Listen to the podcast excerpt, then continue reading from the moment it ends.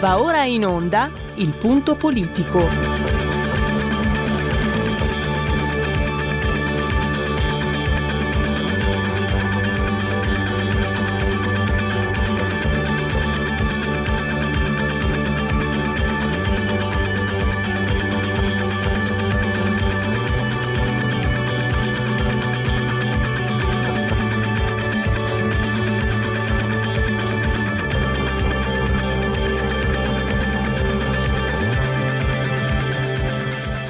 Ma se non state attenti, i media vi faranno odiare le persone oppresse e amare quelle che opprimono.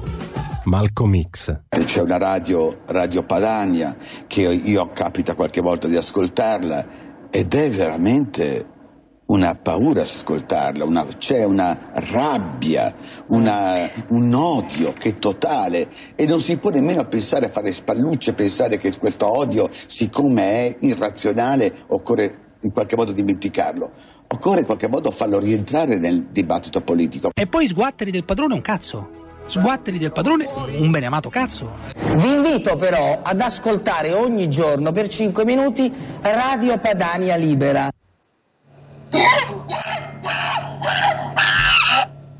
E invece vi invito a preparare, a scaldare il vostro telefono, perché parte subito, prima ancora dei convenevoli formulaici, prima ancora di anticipare i temi, parte, c'è anche una sigla nuova, la rubrica che ha avuto il numero 0, il numero 0 bis, il numero 0 ter, come il governo Conte quasi, vale a dire, dite la vostra che io penso la mia, il telefono, la tua voce. Il tema riguarda Mario Draghi. Mancano pochi giorni, secondo le indicazioni venerdì potrebbe già essere avviato il nuovo governo. E io vi chiedo, naturalmente, anche in chiave di approvazione o meno, vi chiedo 3 nomi che vorreste vedere, anche basta uno, che vorreste vedere nei ministeri, se poi volete anche spiegare perché e dove, in quale dicastero vorreste vedere dei nomi che vi stanno a cuore, o magari anche se ci sono dei nomi che non vorreste mai più vedere alla guida di un ministero della Repubblica Italiana. Naturalmente anche se non volete vedere nessun ministro del governo Draghi, perché non volete nessun ministro Draghi. E credo si possa far partire la sigla. Dite la vostra, che io penso la mia. Il telefono, la tua voce, allo 02 6620 3529.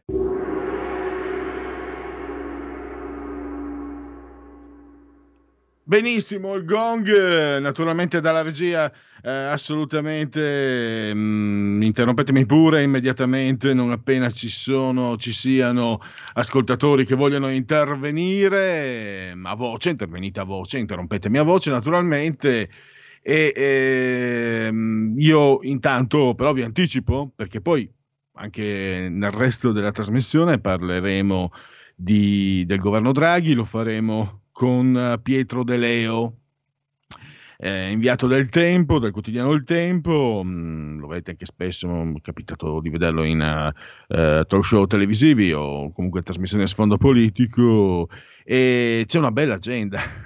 Oggi, se andate a vedere il suo articolo di Pietro sul Tempo, vi accorgete che davvero il lavoro non manca. Ho scritto, sembra un elenco del telefono, l'agenda di Mario Draghi, perché prima ancora di sapere se riuscirà a formare un nuovo esecutivo, ci si tratta di mettere in atto molti cambiamenti. La discontinuità, prima di tutto, col precedente esecutivo, che aveva relegato in secondo piano il capitolo economico, la campagna vaccinale, che è iniziata tra 1000 inciampi, la mission dichiarata, avete sentito anche dalle parole dello stesso Matteo Salvini dopo il confronto di sabato, tornare a vivere, salvare il turismo che è retrocesso di 30 anni. Pietro, adesso io non ho scritto, ma riporta anche le presenze in meno, è pauroso.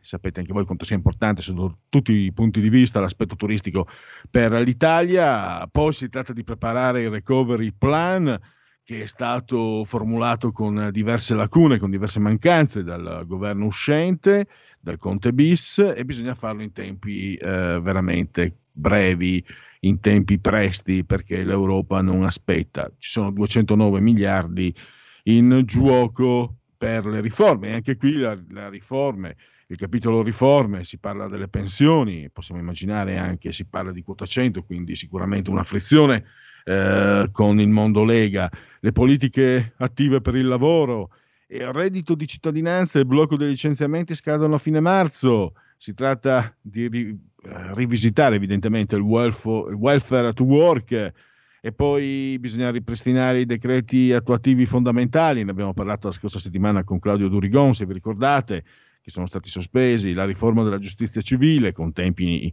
inaccettabili in qualsiasi consesso civile, e poi il nodo della prescrizione, tanto caro all'ex ministro guardasigilli Bonafede, magari fate sapere se volete o non volete, lui alla guida della giustizia in Italia, come abbiamo avuto per ormai quasi 3 anni, no?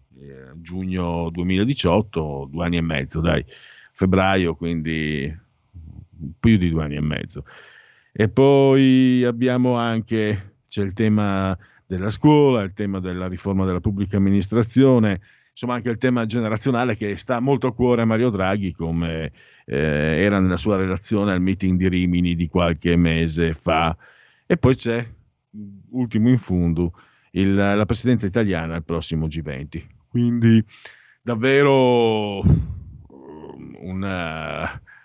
ammesso poi che riesca a preparare la tavola, una tavola molto molto imbandita. Poi con Francesco Borgonovo invece, nello speciale terza pagina, che ho erroneamente indicato, chiedo scusa, alle 15.10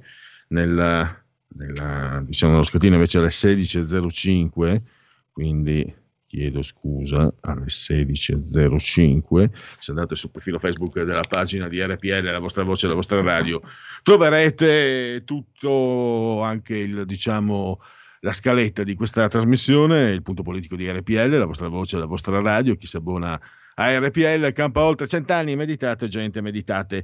Allora con Borgonovo, con Francesco, vice direttore della Verità, parleremo sicuramente del governo Draghi, perché c'è vi segnalo un suo bell'articolo uscito sabato che tocca un tema molto delicato, un tema dal quale ci aspettiamo qualcosa, anche lì una discontinuità dal prossimo governo, il tema migranti, un record di sbarchi con la ministra Lamorgè, ex ministra, speriamo rimanga tale, diventi tale a titolo definitivo, se posso esprimere un desiderio personale come cittadino, prima ancora che come persona che segue la politica.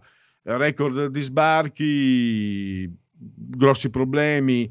I migranti hanno anche contribuito, grazie a questa situazione, anche loro purtroppo, a diffondere ulteriormente la diffusione del Covid, purtroppo, che non siano fraintese le nostre parole o le mie parole nello specifico. Sta di fatto che però questo è un nodo che va risolto, e questo è un tema che mette in risalto molto bene Francesco Borgonovo.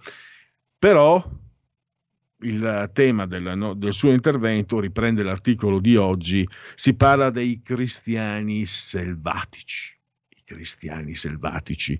Parla di 2 intellettuali scrittori, siamo sul fine dell'Ottocento, metà Novecento, Guido Lupo De Giorgio e Domenico Giuliotti. 2 eremiti spirituali, 2 intellettuali controcorrenti, e forse li si definirebbe oggi. Giuliotti è un toscano furibondo, autore con Papini, pensate, del dizionario dell'uomo selvatico, ateo rabbioso fino ai 30 anni, poi si converte, insegue l'uomo salvatico, cioè anche un uomo che rifugge dalla civiltà, se per civiltà si intende quella che romba e lorda nelle città moderne del sedicente mondo civile, ma salvatico lo insegna Leonardo da Vinci, e anche colui, non è solo colui che si ritira sdegnato dalla vanità del mondo, ma anche colui che si salva. I salvans sono una figura che si ritrova, sono una figura alpina che si ritrova però soprattutto in Friuli. E sentite cosa scriveva anche Giuliotti: io sono un dichiarato, un aperto, un irriducibile nemico della civiltà moderna. Questa sozza baldracca turpiloquente, vestita d'oro e ripiena di vermi, dov'ha toccato ha appestato, essa ha innalzato i meccanici al di sopra dei poeti, i banchieri al di sopra dei santi, il diavolo al di sopra di Dio.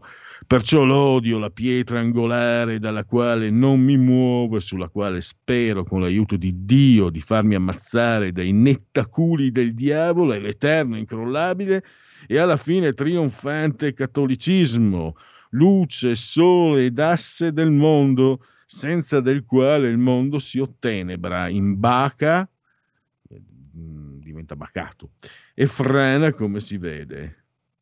De Giorgio era un fascista a modo suo, è stato anche allievo di Julius Evola, comunque per l'età non credo allievo, comunque sodale di Julius Evola, diciamo due figure per le quali l'estraniarsi non era esilio, ma autentico combattimento spirituale. Cioè due figure che Francesco Borgonovo indica sicuramente come quasi esempio, o comunque come un riferimento dal quale trarre quegli insegnamenti che forse oggi non, anzi senza il forse, che oggi e non da oggi non troviamo in quella che viene definita società civile. Allora io vado avanti, intanto se non ci sono telefonate vado con ANSA, se i telefoni non sono ancora aperti io vado avanti con ansa.it. Di Maio, cioè con le agenzie, Di Maio, comunque spalancate i telefoni, Di Maio 5S, sempre 5 Stelle, sempre decisivi, Salvini, da noi nessun veto. Lo spread prosegue il calo, si porta sotto quota 94 punti, sciopero nazionale di 4 ore e del trasporto pubblico locale, da oggi l'Italia è più gialla, attese le decisioni di Draghi. Di questo passo l'immunità di gregge ci sarà ad agosto 2023, questo lo dice la Fondazione Hume, che se non vado errato è la fondazione guidata da Luca Ricolfi che avete sentito venerdì mattina alle 9.30 nella trasmissione Subalterni condotta da Francesco Borgonovo. Considerato l'attuale andamento della questo è un altro tema che sicuramente dovrà essere preso, come suol dirsi in lingua un po' così, insomma, approssimativa dal nuovo governo, che sia Draghi che sia chi per esso, comunque, perché penso che ormai sia abbastanza realistico il fatto stesso che Salvini abbia dato disponibilità a entrare senza condizioni, senza alcun tipo di condizionalità nel futuro governo, significa che il capitolo elezioni non si può fare, non è all'ordine del giorno, non lo vuole assolutamente il Quirinale. Se poi volete anche aggiungere facendo un calcolo spanometrico, scoprirete che tra proiezioni ci sono anche i sondaggi poi da leggere, tra le proiezioni dei sondaggi e il taglio dei parlamentari, il 60% di coloro che siedono Parlamento e Senato in questo momento hanno la certezza di non rientrare, quindi è una situazione senza precedenti, per cui è inutile che ci giriamo attorno. Perdere 2 anni di 13-14 mila euro al mese, quelli che sono, non è scandaloso, non facciamo i moralisti, no, non è possibile, si vergognano, alla fine primum vivere, insomma, insegnavano i latini. Allora, dunque, vediamo cosa dice invece la Fondazione Hume. Il risultato di un'analisi della Fondazione Hume per ANSA, che calcola l'indice DQP acronimo di questo passo, che stima il numero di settimane ancora necessarie se le vaccinazioni dovessero procedere di questo passo. All'inizio della sesta settimana del 2021, si legge nel rapporto, il valore di DQP è pari a 130 settimane, il che corrisponde al raggiungimento dell'immunità di gregge non prima del mese di agosto del 2023, quindi come vedete è davvero molto molto lontano. Per immunità di gregge si intende una situazione nella quale ci sono abbastanza persone vaccinate, almeno il 70% degli italiani, con almeno una vaccinazione e non in grado di trasmettere il virus, da portare la velocità di trasmissione al virus, eccetera, eccetera. Quindi della serie buone notizie. Poi andiamo avanti. Qua non... Ecco qua, si è incantato, ma noi lo descantate. Birmania scatta legge marziale, Unione Europea, Gran Bretagna, riunione ONU urgente, l'affondo dello staff di Navalny, Putin sarà umiliato dai leader, il Super Bowl ai tempi del Covid va ai Buccaneers di Tom Brady, Tampa Bay Buccaneers e Tom Brady, che raggiunge un record impensabile, già ne aveva infilati una serie prima, ha vinto 7 Super Bowl, sarebbero come 7 scudetti, solo che lì negli Stati Uniti non è come qua in Italia che ne vince 10 di fila la Juventus, eccetera, eccetera. C'è stato anche il momento in cui ne ha 25 di fila l'Inter. Lì è durissima, tant'è, pensate che la squadra che ha vinto più, dunque è la 55esima edizione del Super Bowl, la squadra che ha vinto più Super Bowl, perché lì poi si assegna lo scudetto, chiamiamolo così, con la finale che si chiama appunto Super Bowl, che è l'evento sportivo più seguito di tutto il pianeta, anche se solo statunitense, ma è più seguito di tutto il pianeta. La squadra che ha vinto di più ha vinto 6 Super Bowl e lui ne ha 27, quindi davvero e ha 43 anni, quindi un giovinotto. Eppure è sposato con lei che è stata per molti anni considerata la donna più bella del mondo, cioè la modella brasiliana Gisele Bundchen, come si pronuncia adesso mi scappa, comunque di sicuramente una donna molto bella. Zacchi, sorella, grazie a tutti, teneteci nei vostri pensieri. Forte nevicata a Cortina, salta la prima gara dei mondiali. Lo sport e le regole per ripartire, lezioni individuali, docce vietate, spazio di 10 metri quadrati in piscina. Cosa cambia dal 15 di febbraio? Londra, rinforzo vaccinale in autunno, ipotesi terza dose contro le varianti. Cuba offre il vaccino ai turisti, Soberana entra nella fase 3 e sarà senza scopo di lucro. Draghi ora chiederà risposte ai partiti, sto leggendo Corriere.it, ma cosa hanno detto i leader? Le posizioni sui migranti, l'altra svolta moderata di Salvini. Conte ai parlamentari 5 Stelle, non entro nel governo, ma voltare le spalle a Draghi vuol dire voltare le spalle al paese. Questo qui sarà un po' di Volpino e uva, se devo dire la verità. E poi le tante vite di Benno, chiuso in cella con i suoi fantasmi. Mi fa venire in mente queste foto, Ciro Grillo accusato di stupro. Questi che si fotografano, diciamo che, parafrasando Gaber, fare palestra non significa essere stupidi, però aiuta, perché se penso a Ciro Grillo e questo tipo che si fotografano con questo esibizionismo che fa pensare che evidentemente loro dei libri guardano solo le copertine e non leggono le pagine, lo so, ma probabilmente il mio giudizio snob, c'è quella parte inconfessabile di sinistro, di progressista che alberga, però ho sempre avuto questa impressione. E se pensate poi quello che combinano costoro, magari diciamo è un pregiudizio un po' indotto anche dai fatti. Governo Draghi, lacrime e applausi per Conte, nell'Assemblea 5 Stelle voto su Rousseau, ancora in ballo, ultima parola Crimi. Eccolo qua, secondo giro di consultazioni, Salvini, proporrò a Draghi il modello Bertolaso, sposa l'europeismo anche sui migranti. Tra l'altro qui ne approfitto anche per fornirvi, l'avevo messo da parte, il calendario delle consultazioni. Vi ho detto, se tutto, cioè secondo gli osservatori, se non ci saranno intoppi, venerdì dovrebbe essere il momento della formazione di questo governo, e io anzi, perché devo andare tanto a impazzire quando ce l'avevo qua? L'avevo messa da parte, eccolo qua, consultazioni.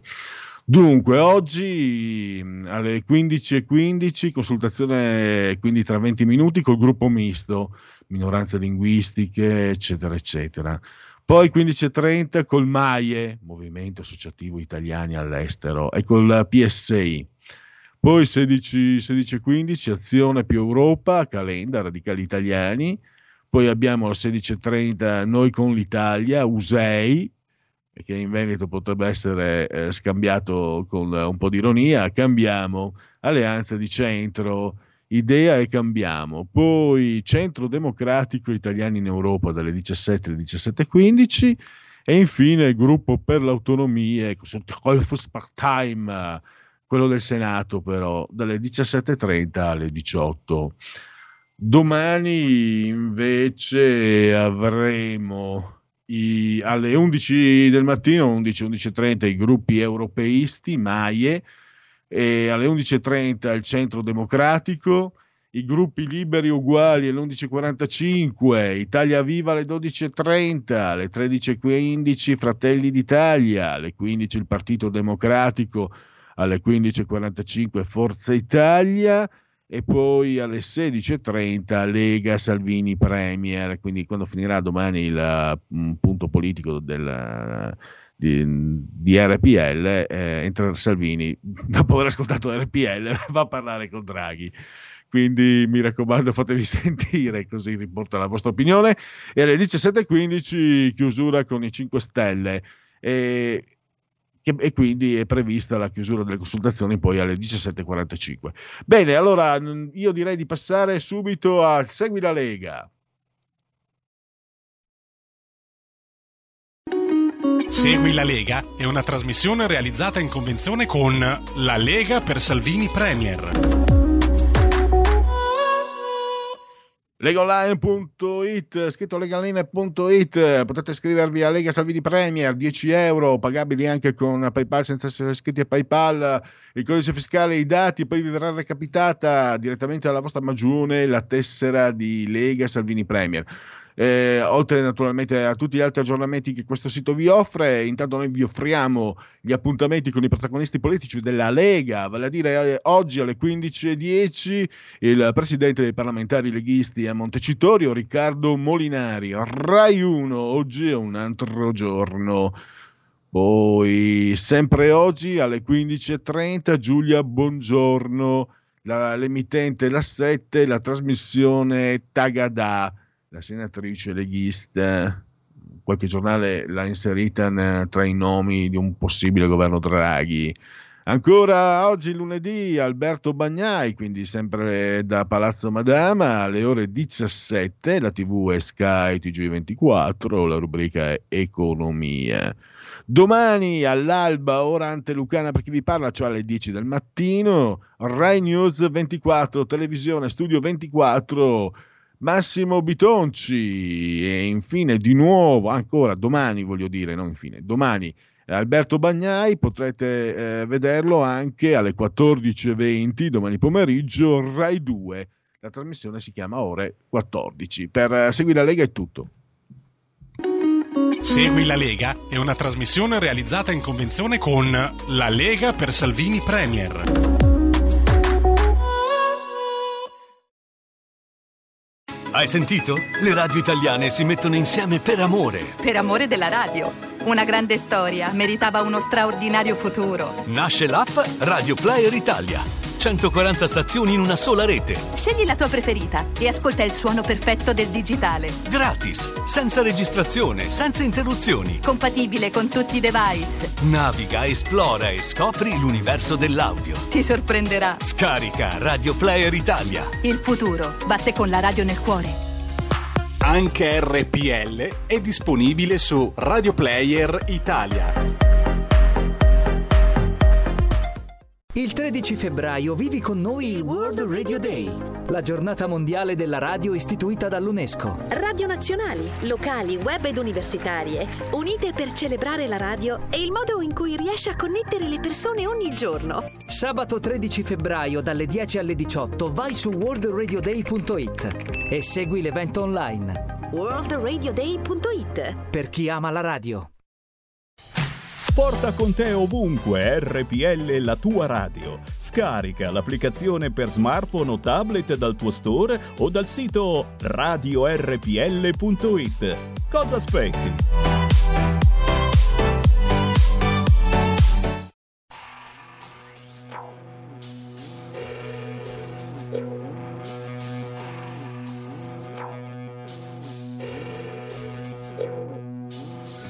I was afraid you'd hit me if I'd spoken up. I was afraid of your physical strength. I was afraid you'd hit balls over the belt. I was afraid of your sucker punch. I was afraid of your ragouts and me. I was afraid of your alcohol breath. I was afraid of your complete disregard for me. I was afraid of your temper. I was afraid of handles being blown off of her. I was afraid of holes being punched into walls. I was afraid of your testosterone. I have as much rage as you have. I have as much pain as you do.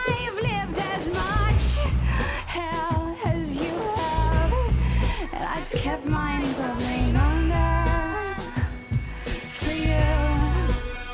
You were my best friend. You were my lover. You were my mentor. You were my brother. You were my partner. You were my teacher. You were my very own sympathetic character. I was afraid of verbal daggers. I was afraid of a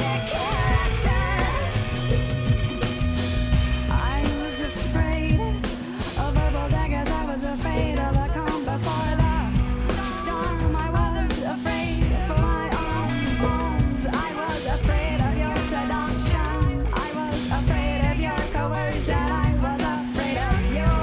rejection. I was afraid of your intimidation. I was afraid of your punishment. I was afraid of your icy silences. I was afraid of your volume. I was afraid of your manipulation. I was afraid of your explosions. Cause I have as much rage as you have. I have as much pain as you do. I've lived as much hell as you have. And I've kept mine bubbling under for you. You were my best friend. You were my lover. You were my mentor. You were my brother. You were my partner. You were my teacher. You were my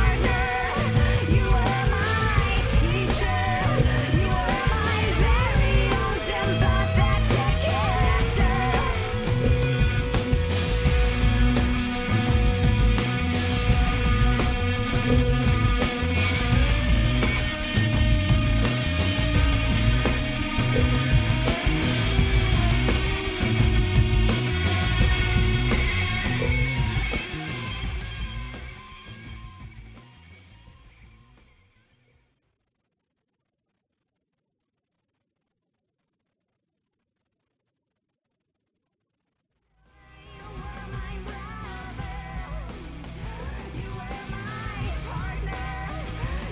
own sympathetic character.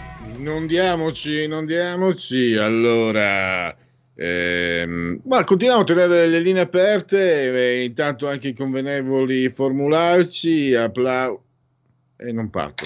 Eccoli qua. Applausi per i nostri tecnici assisi sul autore di comando regia tecnica, chi vi parla è qui da remoto, il numero di telefono invece non quello di WhatsApp, non ne faccio uso. Non so se c'è il Giovin Federico, sicuramente c'è Roberto Colombo, assiso sul tavolo di comando in regia tecnica, che saluto, assiso saldamente come sempre. 317 sono i metri che separano entrambi, o tutti e tre se c'è Federico, dal livello del mare. Le temperature dicono 12.3 gradi centigradi sopra lo zero esterna. Oh. Si sta scaldando l'ambiente. 22 interna, 49%, l'umidità 993.1 millibar la pressione, il tutto nel 20° giorno di piovoso mese del calendario repubblicano. Per i gregoriani ne mancano 326 alla fine, ho detto alla fine, e invece per tutti è un lunedì, lunes 8 di febbraio, anno domini 2021 o 2021. Se preferite, come sempre, anche un abbraccio forte, fortissimo alla signora Clotilde e alla signora Carmela che ci seguono dal televisore. Il canale è il 740, sono sempre gli stessi tre numeri ovviamente, e anche un saluto a chi ci ascolta attraverso le applicazioni dedicate a Android, con lo smartphone, con l'iPhone, con la smart TV, anche con Alexa. Accendi RPL Radio, passa parola, ve ne saremo riconoscenti. Sempre numerosi anche coloro che ci seguono cullati dall'algido suono digitale della Radio Tab, e naturalmente anche coloro che non rinunciano alla tradizionale internet. Allora, questo è ecco qua, io direi di andare a qualche sondaggio, sempre con dunque la possibilità di intervenire. Vale ancora diciamo che c'è ancora una costola della rubrica dite la vostra che ho penso la mia. Ve l'ho detto, tre ministri che consigliereste a Draghi, evidentemente non volete consigliarne nessuno. Intanto la Lega prende un 23,8% secondo Tecne, 19,4% per il PD, 16,9% per Fratelli d'Italia, il 5 Stelle il 13,6%, Forza Italia 10,5%, Azione Calenda 3,5%, Italia Viva di Renzi 2,7%. E ancora abbiamo fiducia in Draghi, questo è termometro politico, non è diciamo un istituto demoscopico vero e proprio, diciamo come dire, tasta il polso alle opinioni, ma ci azzecca spesso. Allora, secondo lei Draghi otterrà la fiducia? Allora, probabilmente, sicuramente sì, siamo al 64,6%, probabilmente no al 16%, sicuramente no al 2,5%, non lo sa il 6,9%. E poi andiamo a vedere ancora qualche... Vediamo un po'. Secondo lei, quando potremo liberarci delle mascherine e tornare a una vita normale come nel 2019? Entro quest'estate il 10,5% lo pensa, probabilmente entro fine 2021 lo crede il 26,2%, il 51,9% pensa che rientreremo nella normalità solo nel 2022. Temo mai, dovremmo usare sempre protezione 5%, invece non sa il 6,4%. E poi ancora vediamo un po', ecco qua, sempre sondaggi, sempre termometro politico. Lei ora si sente ottimista per il futuro? Il 6,3% molto ottimista, il 29,9% abbastanza ottimista, poco ottimista, per nulla ottimista, insieme fanno il 61,7%, quindi la 2 su 3 grosso modo, non so 2,1. Due chiamate in attesa. Ah, benissimo, allora la precedenza a chi è all'ascolto, la voce chi ce l'ha? Pronto? Ciao, proveniente operaio di Firenze. Nulla, io veramente mai col PD, mai euro, mai col PD, mai col PD, Borghi e Bagnai, adesso vi calate le braghe, complimenti, forza Draghi, auguri. Vediamo quanti del vostro elettore vi siano, veramente, cioè, non siete coerenti come la Meloni. La Meloni è una coerente. Lei non conosce la storia della Lega. Noi leghisti abbiamo digerito anche Silvio Berlusconi, ma cosa vuole che... Ma non ci giriamo neanche in parte pensando a Mario Draghi. Abbiamo digerito il mafioso di A. Quando io ho cominciato a scrivere per la Padania alla fine del 97, novembre, fino a ottobre, l'ultima pagina della Padania puntualmente pubblicava le 10 domande, Berlusconi, sei mafioso? E poi nel 2000 Bossi si è alleato a Berlusconi, il mafioso di Arcore, e la Lega è andata avanti.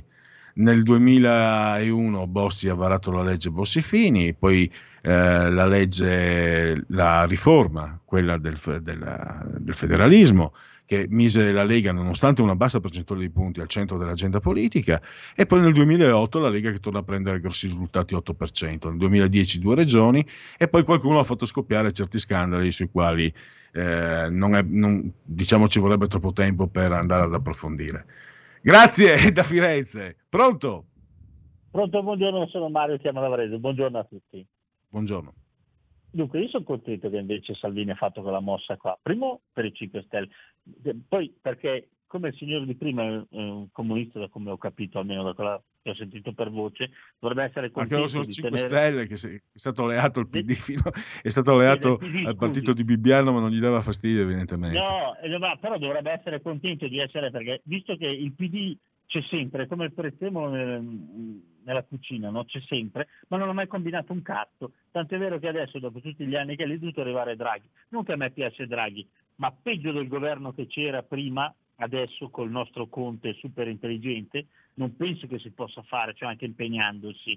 Poi adesso abbiamo ancora Grillo che è un comico che fa piangere, ma è un politico che fa ridere. Questa è una cosa che solo il governo italiano poteva avere. Questa te la sei studiata. Pronto, non ti sento più.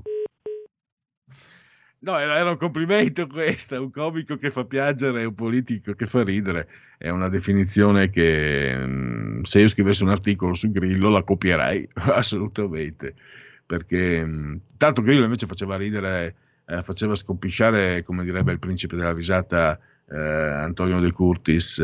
Gli spettacoli di Beppe Grillo erano incredibili. Lui è sempre stato antipatico, ma i suoi spettacoli sono stati straordinari, erano formidabili. Ho paura che mi sa che adesso non faccia più ridere neanche come comico, come dice il nostro ascoltatore. La fiducia, allora, io vado avanti, interrompimi pure Roberto se ci sono telefonate. Dunque, abbiamo poi... entro le 21 dobbiamo far partire Panizzut per qui Parlamento, quindi abbiamo 7 minuti ancora, sondaggi se volete. Una naturalmente chiamata. Ancora un'altra chiamata. Pronto? Ciao Pierluigi, sono Chiara di Torino. Ciao Chiara. Ciao. Senti Pierluigi, ti dico solo questo, io avrei voluto già entrare ieri in trasmissione, non ce l'ho fatta. Senti, io non ho questa, posso dirti, non ho quel tono provocatorio di sfida dell'ascoltatore che mi ha preceduto 2 ascoltatori fa. Non sono né comunista né niente, come sai, però ti dico una cosa, io sono un'elettrice della Lega, ma in questo momento ti dico francamente, ti esprimo abbastanza il mio disorientamento, la mia perplessità, il mio smarrimento, perché io ho anche ascoltato le ragioni che sono state esposte anche ieri da Roberto Maggi in trasmissione, dai suoi ospiti, perché è stata compiuta questa mossa, però ti dico sinceramente che io faccio un po' fatica a metabolizzarla, perché effettivamente io ho ascoltato per anni trasmissioni di Radio Padania con Bagnai, con Siri, e dicevamo mai con gli eurocrati, mai con i palladini delle banche europee, eccetera, eccetera. Draghi lo dipingevamo come il numero 1 della Goldman Sachs, dell'austerity, che rovinava l'Italia in nome dei poteri forti. Adesso facciamo quello che abbiamo fatto, ma allora sono d'accordo con te che in Italia lo fanno tutti i partiti, non è che io voglia puntare il dito solo contro la Lega, però ti dico sinceramente che è un modo di fare, forse tipicamente italiano, che disorienta abbastanza gli elettori, perché uno crede a certe cose e poi cambiano. Chiara, posso... Posso rispondermi rilasciandomi quello che dicevo prima per esperienza personale. Io nel 2000 creai un caso alla sezione di Pordenone perché non mi iscrissi, poi mi iscrissi, il mio segretario mi chiamò, insomma mi iscrissi con molto ritardo, creai un precedente. Perché io francamente, io, magari ognuno è libero di crederci, io ho perso il sonno per tanti giorni perché a un certo punto, febbraio 2000, Bossi si riallea con Berlusconi. E ti assicuro che per me era una cosa molto pesante, molto molto pesante. Posso dirti a distanza di... E quindi io capisco benissimo il disorientamento. E come se non lo capisco? Ti dico la mia esperienza. Ci sono voluti anni però, e ci sono voluti anche, c'è voluto anche un certo percorso. Ho capito anni dopo che se non ci fosse stata questa alleanza, che io non volevo digerire a nessun costo, la Lega sarebbe uscita dal dibattito politico, così ha riacquistato una centralità. Abbiamo la devolution che ha tenuto vivo il federalismo, la legge Bossi-Fini, e poi ti ho detto ci sono voluti 8 anni, 7 dal 2001 per andare all'8%, che non adesso fa sorridere, ma l'8% quella volta abbiamo fatto festa, chiedete a Giulio Cesare Canelli che insieme a me aveva seguito, lui faceva la regia e cioè è tutto quello che posso dirti, non è che posso dirti adesso no ma va bene, va benissimo, perché io so quello che ho provato quella volta e francamente ero anche molto più giovane, adesso sono anche più cinico, più mi preoccupo dei miei delle mie magagne, dei miei malanni fisici. Vabbè, basta, sto parlando troppo. Chiara, se sei ancora all'ascolto ti do la parola per chiudere, non so se c'è un'altra telefonata. Pronto, ciao, grazie, ciao. C'è un'altra chiamata. C'è un altro ascoltatore. Grazie Roberto. La parola chi ce l'ha? Pronto? Sono Silvio Torino. Ciao. In ascolto. Sì, ciao. Allora, volevo solo dire che io mi sono messo nei panni di Matteo e ho detto Matteo devi andare, perché se no vuol dire lasciare che facciano di nuovo un Conte Ter e rovinano definitivamente l'Italia. E al momento l'alternativa non c'è, perché votare non si votava, quindi cosa fai? Lasci che continuino a distruggere tutto, vai dentro e cerca di fare qualcosa se puoi. Mi sembra che gli elettori lo possono capire. Ciao, grazie. Benissimo, questo mi sembra che sia anche... Questo è l'indirizzo che io percepisco, diciamo, quello accettato, di buon senso, realistico. Però io capisco Chiara, perché 20 anni fa, 21 anni fa, me lo ricordo, la secessione che era diventata una barzelletta inesistente, ma come, ci credevamo tutti, Berlusconi che diventa il miglior alleato, insomma, però bisogna dirlo a distanza di anni, Bossi aveva ragione, probabilmente se la Lega non è stata cancellata lo si deve anche a quel boccone amarissimo, però ripeto, io quella volta avevo altri lavori, lavoravo per giornali di Pordenone, eccetera, quindi potevo anche, non ero poi coinvolto come successivamente anche per lavoro con la Lega, perché facevo la letto stampa provinciale gratis, quindi potevo fare, mi ricordo che appunto il tormento era questo, no? Poi mi sono accorto che intorno ero circolato da leghisti, mio papà, mia mamma, i miei amici, eccetera, e insomma... Chi è stato militante, chi ha fatto militante e magari anche chi ha fatto sicuramente più sacrifici di quanti non ne abbia fatti io, sa cosa voglio dire, quindi io non entro. Dunque, se ci sono telefonati vado avanti. Draghi come premier ha la fiducia del 55,9% e invece 39,7 no, quindi abbastanza, insomma, maggioranza fiducia ma anche no, 4,4 ma anche no, sembra.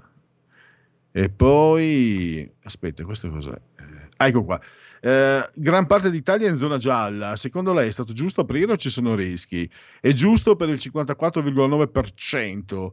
Ci devono essere però sorveglianza e rispetto delle regole, è giusto ma sarebbe meglio rimuovere altre restrizioni, il 30,1%, cioè qui anche facile intuirlo, insomma l'85% non ne poteva più, Non è che infatti noi orsi siamo in estinzione, noi orsi che stiamo bene nel nostro altro, ma siamo felici che le persone possano andare fuori.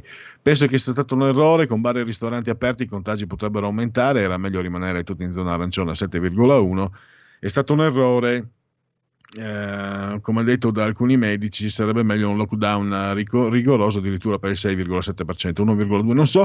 E prima di dare la parola al qui Parlamento per Panizzut, sempre con altre telefonate, leggo, ecco qua, le intenzioni di voto per il termometro politico, Lega 24,5%, 19,7 il PD, 16,9 Fratelli d'Italia, i 5 Stelle 15,9, 6,5 Forza Italia, 3,4 Italia Viva, Azione Calenda 3,3 Italia Viva 3,4, eccolo lì, Matteo Renzi. Allora, qui Parlamento, grazie naturalmente a Roberto Colombo che ci offre questa clip direttamente da Montecitorio, il tanto parlamentare eletto in Friuli Massimiliano Panizzut. A lui la parola e noi ci risentiamo dopo le 15:30 e parleremo ancora di questo governo con Pietro De Leo del Tempo. Qui Parlamento. Panizzut, prego, onorevole Panizzut. Grazie Presidente, approfitto, buon anno a lei, ai colleghi e a tutto il personale che ci assiste. La sclerosi laterale amiotrofica, meglio conosciuta come SLA, è una malattia neurogenerativa progressiva dell'età adulta che conduce alla paralisi dei muscoli volontari fino a coinvolgere anche quelli respiratori.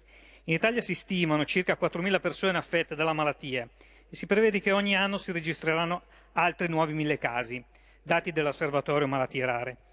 Le cause della SLA non sono ancora del tutto note, nonostante i numerosi studi fatti. Gli esperti concordano nel ritenere che la maggior parte dei casi sia riconducibile a diversi fattori che messi insieme contribuiscono all'insorgenza della malattia. Circa il 5-10% dei casi sono ereditati dai genitori e circa la metà di questi sono dovuti ad uno dei due geni specifici. La diagnosi si basa sull'osservazione di alcuni segni e sintomi presentati dal paziente e su alcuni esami diagnostici eseguiti per escludere altre possibili cause. Da un punto di vista medico, la malattia colpisce le cellule che conducono i segnali nervosi, controllando direttamente o indirettamente i muscoli e il loro movimento. I motoneuroni non sono in grado di veicolare le informazioni ai muscoli, che come risultato diventano inattivi, avviandosi conseguentemente in un processo di graduale atrofizzazione. In genere la progressione della malattia incide sulle capacità di movimento del soggetto, arrivando gradualmente a determinare la sua completa immobilità. Ciò si traduce in difficoltà di parola, deglutizione e respirazione. Nonostante queste gravi limitazioni, la malattia non incide di norma sulle capacità cognitive del paziente. La capacità di pensare e di relazionarsi del soggetto non vengono compromesse, così come i sapori, gli odori, i suoni e le immagini. Attualmente, nonostante i numerosi studi che si stanno svolgendo in tutto il mondo, non sono disponibili purtroppo terapie efficaci in grado di arrestare definitivamente la progressione della SLA. Non esiste una cura nota. I farmaci possono prolungare l'aspettativa di vita e possono riuscire a rallentare il decorso della malattia, ritardando la comparsa delle relative complicanze. L'impatto della malattia è estremamente limitante, anche nei riguardi di coloro che assistono e si prendono cura di un loro congiunto malato. La SLA viene definita la malattia della famiglia e non della singola persona. Sul piano normativo, la SLA è classificata tra le malattie rare. In base a quanto previsto, i malati di SLA hanno diritto a ricevere le prestazioni incluse nei livelli essenziali di assistenza, efficaci ed appropriati per il trattamento ed il monitoraggio della malattia, in esenzione della partecipazione al relativo costo. Lo stanziamento dei fondi sulla non autosufficienza e per i caregiver familiari, nonostante gli incrementi, rimangono ancora oggi gravemente insufficienti ad assolvere le finalità previste dalla legge, con grave danno in termini di tutela delle persone e delle relative famiglie, i cui bisogni risultano chiaramente accentuati nell'attuale contesto emergenziale. I caregiver familiari hanno sopperito alle carenze e ai ritardi accumulati dal governo nella gestione dell'emergenza epidemiologica, assumendo l'onere totale dell'accudimento dei propri cari. Gli stessi sono stati completamente dimenticati nei provvedimenti varati per fronteggiare le ricadute economiche e sociali dell'emergenza stessa. Il governo non ha previsto bonus, indennità e neppure congedi speciali per i caregiver familiari, nonostante i molteplici emendamenti e ordini del giorno presentati in questo senso dalla Lega e dalle forze di centrodestra. Sono due gli aspetti fondamentali. Sul piano assistenziale, la figura indispensabile del caregiver è stata riconosciuta dal nostro ordinamento solamente da un punto di vista formale, mentre sul punto di vista sostanziale manca ancora ogni normativa nazionale di riferimento che ne disciplina in maniera piena ed effettiva i diritti e le prerogative, sia sotto il profilo del riconoscimento del valore sociale ed economico dell'attività svolta, sia sotto il profilo previdenziale e della formazione. Con questa mozione si chiede un impegno al Governo, un impegno concreto in alcuni punti, ad esempio adottare iniziative per sostenere nelle sue principali linee di indagini la ricerca sulla sclerosi laterale e sulle altre malattie del motoneurone, assicurando adeguate forme di finanziamento e di collaborazione fra pubblico e privato. Adottare iniziative per collocare la figura del caregiver familiare nell'ambito di un quadro giuridico di riferimento, predisponendo una disciplina organica che ne tuteli i diritti in maniera piena ed effettiva, sotto il profilo economico, lavorativo, previdenziale, formativo, sanitario e sociale. Adottare iniziative straordinarie per la tutela dei caregiver familiari nel quadro dell'emergenza epidemiologica, assicurando loro indennità economiche e congedi speciali, sino al completo superamento dell'emergenza stessa, nell'ottica di valorizzare l'aumento carico assistenziale.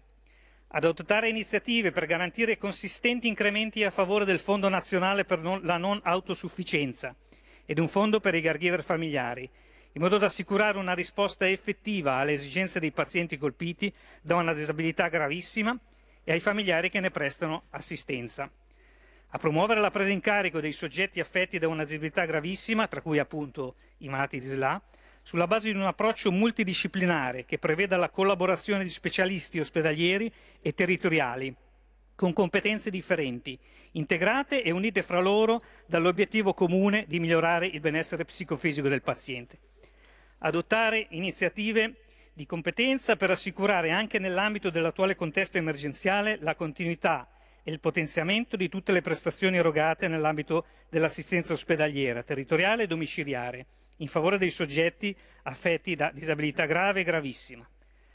Adottare iniziative volte a prevedere forme di automatismo tra la diagnosi di SLA e l'avvio delle pratiche burocratiche per il riconoscimento delle pensioni, delle provvidenze e delle altre indennità previste dalla legge per i soggetti affetti da invalidità o inabilità, riducendo gli adempimenti burocratici a carico del paziente e dei familiari. Adottare iniziative per istituire un fondo di sostegno ai malati di SLA affinché abbiano un'assistenza puntuale, adeguata e continuativa. Adottare iniziative per quanto di competenza volte a potenziare l'assistenza domiciliare integrata, unificando, laddove possibile, le prestazioni che attualmente vengono erogate in maniera parcellizzata nell'ambito di essa, per esempio la ventilazione meccanica, l'ossigenoterapia, la nutrizione artificiale, le prestazioni sanitarie, in modo che siano le prestazioni in questione a ruotare intorno all'assistito e non viceversa. Adottare iniziative per diffondere informazioni chiare e puntuali sui progressi della ricerca scientifica e favorire la fruizione, anche sul territorio italiano, di cure compassionevoli a base di farmaci attualmente in fase di sperimentazione all'estero. A garantire per quanto di competenza l'accesso permanente dell'associazione dei pazienti ai tavoli istituzionali di riferimento. Ricordo anche che l'iter della PDL sulla malattia rare è bloccata qui per la ricerca / mancanza di fondi e invito pertanto il Governo a sbloccare anche quella situazione, visto che assistenza e farmaci orfani hanno bisogno di finanziamento per guarire o perlomeno migliorare la qualità della vita dei soggetti malati e dei loro familiari. Grazie. Qui Parlamento. Stai ascoltando RPL, la tua voce libera, senza filtri né censura. La tua radio. La radio si modifica, semplifica, da Plus la musica purifica. Dove vuoi, con chi vuoi, rilassati e vai, la Digital Radio non ti molla mai. Mi abbandono in questo viaggio, digitalizzo la frequenza con il suono che è uno spasso. Se penso a prima non ci credo, yo. Da Plus è la svolta, qui lo dico e qui lo spiego. Digital Radio, il suono perfetto. DAB Plus. Anche RPL, la tua radio, è in Digital Radio. Porta con te ovunque RPL, la tua radio. Scarica l'applicazione per smartphone o tablet dal tuo store o dal sito radiorpl.it. Cosa aspetti?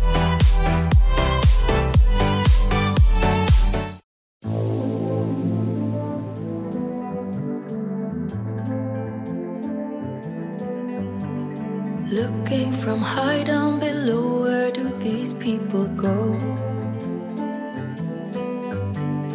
Leashed by the shadows through so many open doors. The city can steal all your thoughts by giving you more. Scrolling the streets till you've lost what you came looking for. I'm listening in with a glass to your paper walls.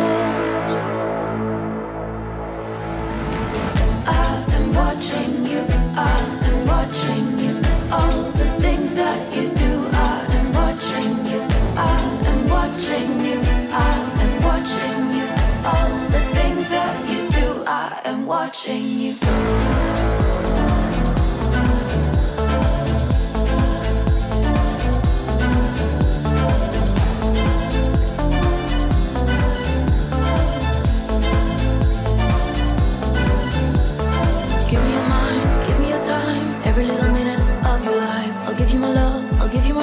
I'll give you a rush for a little while.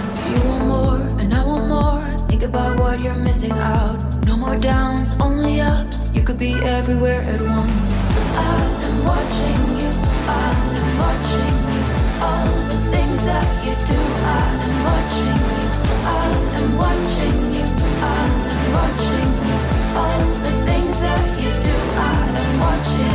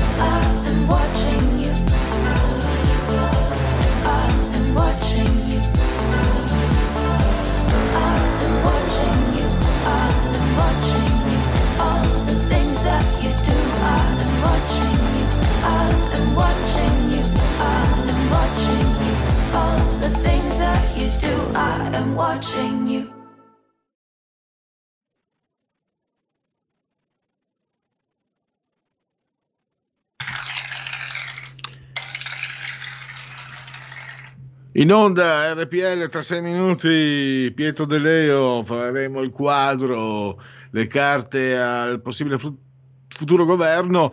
Teniamole libere queste linee telefoniche se volete intervenire, se ci avete provato gusto. Tu interrompimi pure, Roberto. Intanto grazie ancora per il contributo per cui Parlamento. Avete sentito, è un tema che ha trattato Panizzut, molto molto molto delicato ma molto importante. C'è qualcun altro che preferisce toccare altri temi. Onestà, e poi abbiamo visto, vabbè, il genero, no, il suocero super albergatore, vedrete.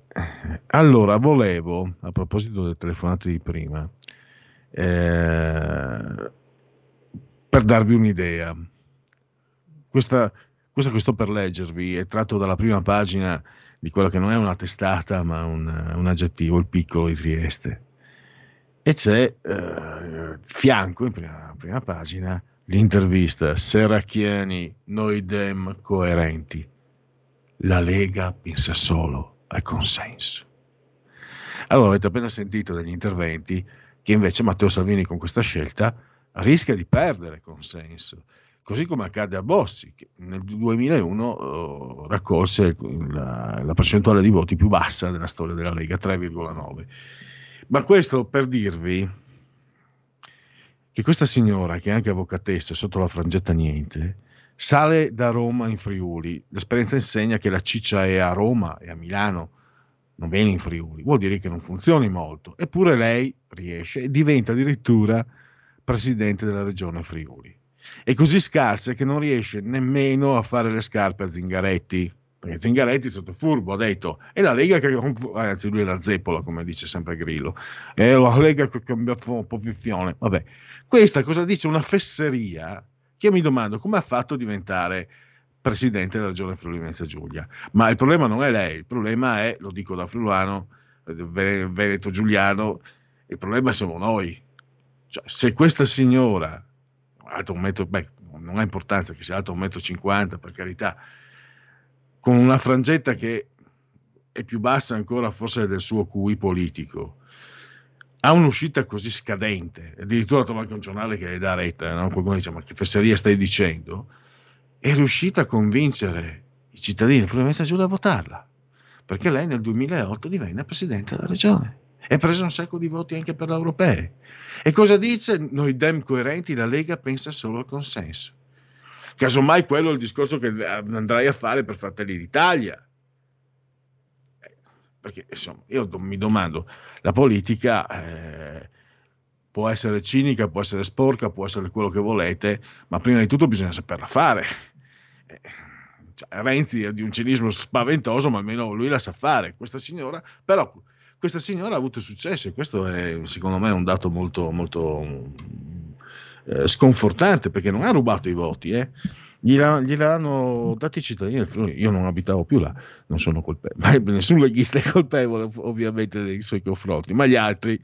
Allora, sondaggio noto, sondaggi, allora, vediamo un po'. Mattarella ha fatto bene a conferire l'incarico a Draghi, il 50% pensa che abbia fatto bene, doveva darlo un atto per il 14%, avrebbe dovuto sciogliere le camere e indire elezioni anticipate il 25% e non saprei l'11%. Poi sempre per noto sondaggi, PD 19, 5 Stelle 15, le EU 2, Lega 24, Fratelli d'Italia 16,5, Forza Italia 7, Italia Viva 3. Questo è il primo scenario con Conte. Conte avrebbe il 15%. E come si dice nello sprofondo Triveneto, e mica credo. Invece senza Conte... la Lega, dai, non guardiamoli tutti, la Lega mantiene inalterato i suoi consensi, il partito di Conte 15, 5 Stelle 10, PD 15, è lì che va a portare via voti, Italia Viva 2,5%, poi il Conte leader di 5 Stelle, PD 18, 5 Stelle 20, Lega sempre 24, Forza Italia 7 e possiamo anche chiudere. Il governo Draghi riuscirà a sollevare l'economia? Sì 46, no 30, non saprei 24. L'attuale Presidente del Consiglio dovrà essere uno dei ministri, Conte dovrà essere un ministro? Sì per il 45, no per il 37, 18 non saprei. Con Draghi migliorerà la situazione economica 43%, peggiorerà 17, rimarrà uguale 29, non saprei 11. E vediamo se trovo allora velocemente... Questo è il sondaggio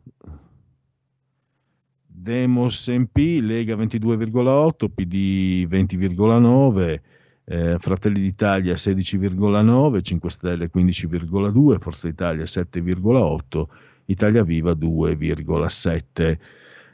I voti Draghi 71, Conte 65, Speranza 47, Gentiloni 47, Meloni 42, Franceschini 42, Berlusconi 39, Salvini 39, Zingaretti 38, Bonino 38, Di Maio 34, Calenda 31, Crimi 23, Di Battista 23, Matteo Renzi 17, Beppe Grillo 16. Il governo Draghi quanto tempo resterà in carica? Pochi mesi, lo dice il 18, massimo un anno 24, più di un anno, ma non fino alla fine della legislatura il 16, fino alla fine della legislatura il 37. Poi vediamo velocemente. Dunque, questo è il sondaggio SVG sul governo Draghi, efficace 50%, non efficace 33%, 17% non saprei. E ultimissimo sondaggio Tecne, no, forse ve l'ho già letto, 23,8%. Tecne, scusate, l'ho letto in altra forma grafica.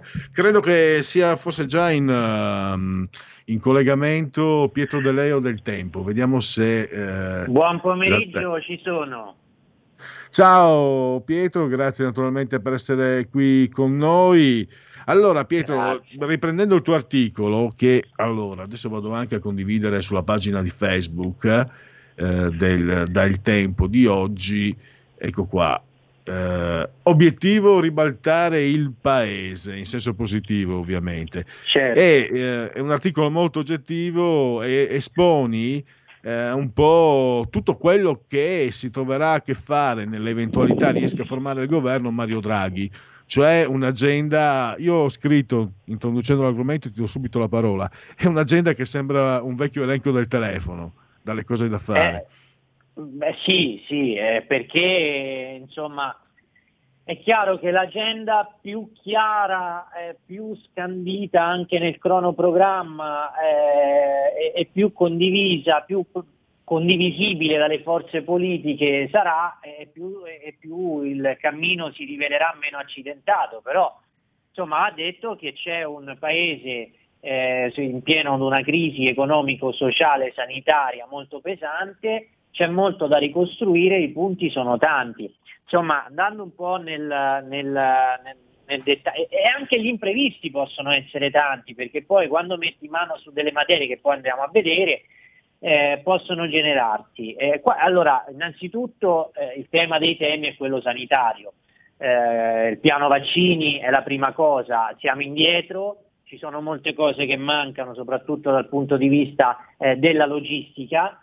Va fatta una mappatura centralizzata dello stato dell'arte delle vaccinazioni, quali sono le zone dove si è vaccinato di più, dove si è vaccinato di meno, come siamo messi con i richiami, perché sappiamo che servono i richiami. E serve ad esempio anche una cosa che noi in realtà l'abbiamo scritto da parecchio sul Tempo, serve un piano di informazione vero per i cittadini, perché tu hai la vaccinazione ma non hai spiegato bene all'italiano medio a cosa si deve sottoporre, quindi serve anche quello. Quindi questo dal punto di vista pandemico. Poi c'è il grande tema economico e sociale, che riguarda due cose: dare una risposta alle imprese che ad esempio stavano ancora aspettando il decreto ristori da gennaio, e il grande tema, il tema del lavoro. Insomma, noi sappiamo che dal 31 marzo scadrà il blocco dei licenziamenti. E quindi le politiche attive di reinserimento in una fase nella quale l'economia e la domanda è cambiata, perché il Covid ha stravolto tutto, c'è stata una grandissima accelerazione della digitalizzazione. Tanti scrivono che in un anno ci siamo trovati proiettati 10 anni in avanti, no? Tutto lo smart working, tutta la nostra abitudine anche ad acquistare a distanza. E tutto questo poi farà i conti con il mercato, con un mercato nuovo e modificato. Ora servono altri tipi di competenze, non si può perdere la gente per strada, ma nel contempo non si può contare su una risposta che sia esclusivamente assistenzialistica, cioè non devi dare il pesce ma devi dare la canna per pescarlo, devi dare gli strumenti, e questo è una grande sfida che Draghi avrà di fronte e che si intreccia anche con l'altro grande tema, che è quello del recovery plan. Anche lì l'eredità raccolta dal governo Conte è un'eredità problematica, perché è stato fatto male, è stato fatto in maniera monopolistica dall'ex Presidente del Consiglio, dal Presidente del Consiglio uscente, ancora lo è, non è stata fatta quella grande opera di raccoglimento, di raccolta delle idee, delle energie che andava fatta. Andavano coinvolti i partiti dell'opposizione, andavano coinvolte le parti sociali, le associazioni del terzo settore, le rappresentanze di imprese. Tutto questo non è stato fatto e ci troviamo di fronte ad un recovery che bisogna presentare in tempi relativamente brevi, a fine aprile, però non c'è tempo, però il tempo per fare un lavoro come andrebbe fatto non c'è, perché di fatto andrebbe quasi tutto riscritto. E quindi è una, come dici tu giustamente, un'agenda elenco del telefono, è un'agenda che fa tremare i polsi. Poi su questo si innesta un contesto politico che non è semplicissimo, perché è vero che sta raccogliendo Draghi tantissime adesioni, però è pur vero che ci sono varie intensità di responsabilità, perché io noto da parte per esempio di Salvini che c'è una piena adesione allo spirito invocato da Mattarella, cioè mettere un po' da parte le bandiere politiche delle proprie proposte qualificanti e pensare all'Italia. Ma vedo che da questo punto di vista il PD e il Movimento 5 Stelle stanno un po' faticando per creare questa dimensione. Soprattutto il PD, che si è sempre proposto come il difensore delle istituzioni, il partito che voleva perseguire il bene pubblico, e invece oggi si trova in grandissima difficoltà, ed è un po' un ribaltamento delle dinamiche, no? Loro che si credevano i migliori si trovano un po' zoppicanti in quello che è un grande progetto, almeno nelle intenzioni di ricostruzione nazionale. Ecco, stavo pensando, qui esula dalla tua analisi più strettamente quasi direi tecnica, però anche dal punto di vista politico e mediatico. Per questi anni Salvini è stato il grande Satana. Mamma mia, la sarabanda, ma anche lo stesso, quante dichiarazioni da parte di Zingaretti, molto gratuite, quando non c'entrava niente lui insultava Salvini, razzista, lui alla zeppola, eccetera. E adesso doverci governare assieme, è una nemesi per certi aspetti, ma volevo un tuo pensiero al riguardo, perché sinceramente se Mr. X per me è il male assoluto, non è che lo invito a cena e non è che ci faccia fare insieme se lui è il male assoluto. No, ma anche per carità, non c'è niente da stupirsi. Io dicevo ai nostri ascoltatori che noi nel 2000, io dico come Lega, voglio dire, la Lega si alleò a quello che fino a un minuto prima veniva chiamato il mafioso di Arcore, Silvio Berlusconi, quindi non sto facendo la verginella, eh. Prego. No, però erano altri contesti e comunque poi quell'alleanza era un'alleanza destinata per molte consonanze programmatiche a ricrearsi, è un'alleanza che poi è andata avanti per i 20 anni successivi e va avanti finora, perché tra l'altro Lega e Forza Italia si troveranno a quanto pare anche nel governo Draghi. Ma guarda, io voglio aderire nel mio piccolo allo spirito di questa operazione e ti dico una cosa, che insomma il PD sì ha una nemesi, ma spero sia una nemesi utile, cioè se capissero che questa politica che ha contrassegnato gli ultimi 25 anni di demonizzazione dell'avversario e anche dell'elettore dell'avversario, perché noi non dimentichiamo che dal PD sono arrivati degli insulti anche verso gli elettori di Salvini, non solo verso Salvini, anche verso gli elettori, e che forse è anche peggio, perché il cittadino non va mai insultato, oppure chi non vota per te ritenere che sia un cittadino di serie B o che sia incapace di capire le cose. Il cittadino va sempre rispettato, invece loro li hanno sempre insultati. Allora io dico, se questa nemesi possa servire per archiviare del tutto, magari, noi non vogliamo essere così ottimisti, in parte questa politica di demonizzazione estrema dell'avversario, può far bene a tutti. Insomma, io non lo so se Draghi riuscirà o meno ad andare avanti nel suo intento, perché è veramente una cosa difficile, però se da questa fase ne nasce un abbassamento di tensione nella conflittualità, nella politica del paese, io credo che ci si guadagna tutti. Ci guadagna soprattutto anche la collettività. Poi quando finirà questa esperienza, insomma, ognuno tornerà nelle proprie dimensioni di programma, ognuno rivendicherà i punti qualificanti, però sinceramente quello che è riuscito a fare la saldatura tra sinistra politica e intellettuale e giornalistica contro Salvini è una roba che in democrazia non può esistere, perché adesso forse tanti se ne sono dimenticato, ma quando c'erano i fantocci appesi, i centri sociali che andavano ad assediare i comizi, tutta questa roba qua, e la sinistra ma anche, che non condannava. Scusa, anche di recente nei giorni scorsi, fine settimana, venerdì credo, un post di un esponente di sinistra dove sostituiva la figura di Aldo Moro con Salvini, esatto, giustiziato dalle BR. Tanto scusate se lo osservo, non è molto elegante, però la commissione di Liliana Segre non era la commissione contro l'odio. Se questo non è odio, come lo dobbiamo chiamare? Tanto per capirsi. Sì, ma infatti, ma poi quella commissione non è mai partita, di fatto. Cioè, hanno fatto la legge, hanno fatto un provvedimento in cui se ne auspicava, mi pare fosse una mozione o un ordine del giorno, credo più una mozione, in cui si impegnava la creazione di questa commissione, ma che non è mai partita.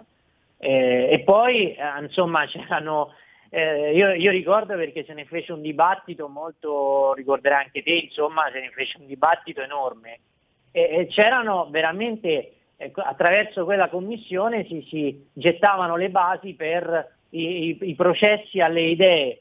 Addirittura io mi ricordo si condannava, guarda vado proprio a memoria, la nomadofobia, una cosa del genere, insomma l'odio verso i nomadi. Ora è chiaro, l'odio va sempre condannato, però noi sappiamo qual è il vizio di quelli che stanno a sinistra, che anche se tu dai un giudizio critico per loro diventa odio, e così hanno creato questo, hanno avvelenato i pozzi, perché hanno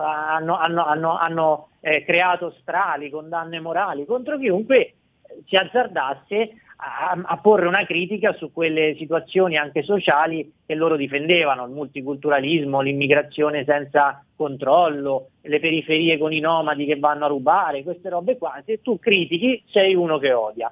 Insomma, bisogna buttarsela un po' alle spalle questa roba, perché insomma il paese in questo momento chiede altro, c'è un'emergenza sul lavoro, c'è un'emergenza sulla scuola, bisogna avviare le nuove generazioni non sul politicamente corretto, la pace, l'uguaglianza, per carità, però noi abbiamo dei ragazzi che non sanno leggere, che non sanno scrivere. Leggevo prima un rapporto dell'UNICEF, 1/3 delle famiglie non sono state purtroppo in condizioni di avere il computer a casa per i figli che seguissero le lezioni a distanza.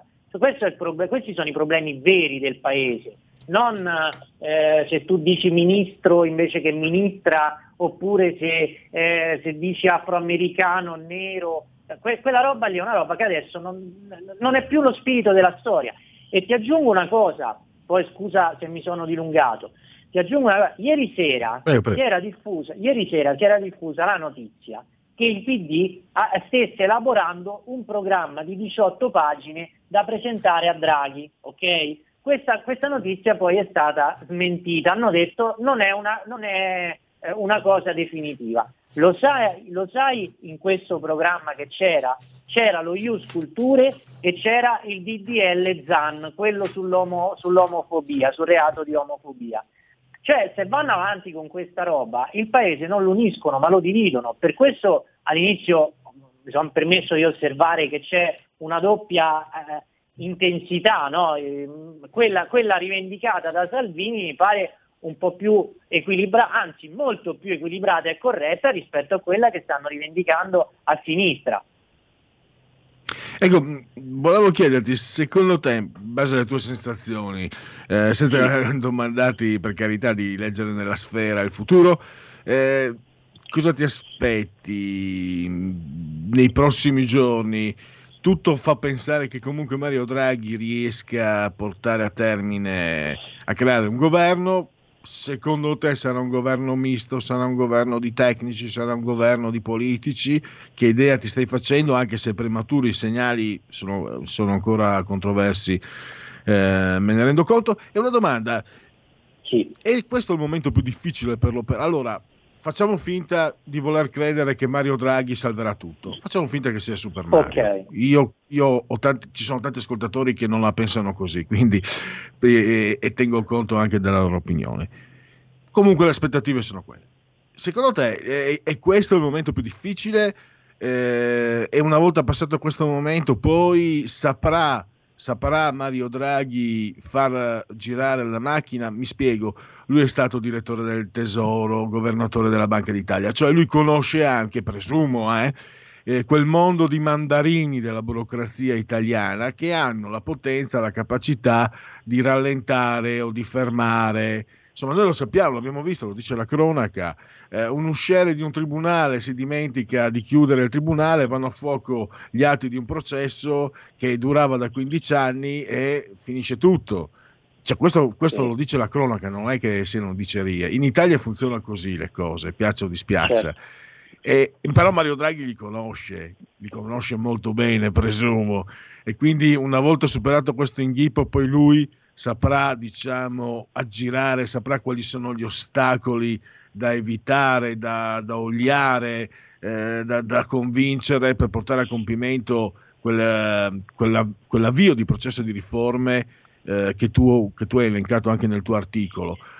Posto che io penso, ecco, lo dico anche a coloro che sono contrari a Mario Draghi, mi riesce difficile pensare che una figura come quella di Mario Draghi poi non abbia già una strategia, nel momento in cui parte non abbia una strategia, quello non ci credo. Io, se fossi il più grande nemico di Mario Draghi, comunque non crederei mai a una cosa del genere. Penso che lui, credo, per quello che ha dimostrato, per la considerazione che ha nel mondo, se parte la strategia ce l'ha già pronta.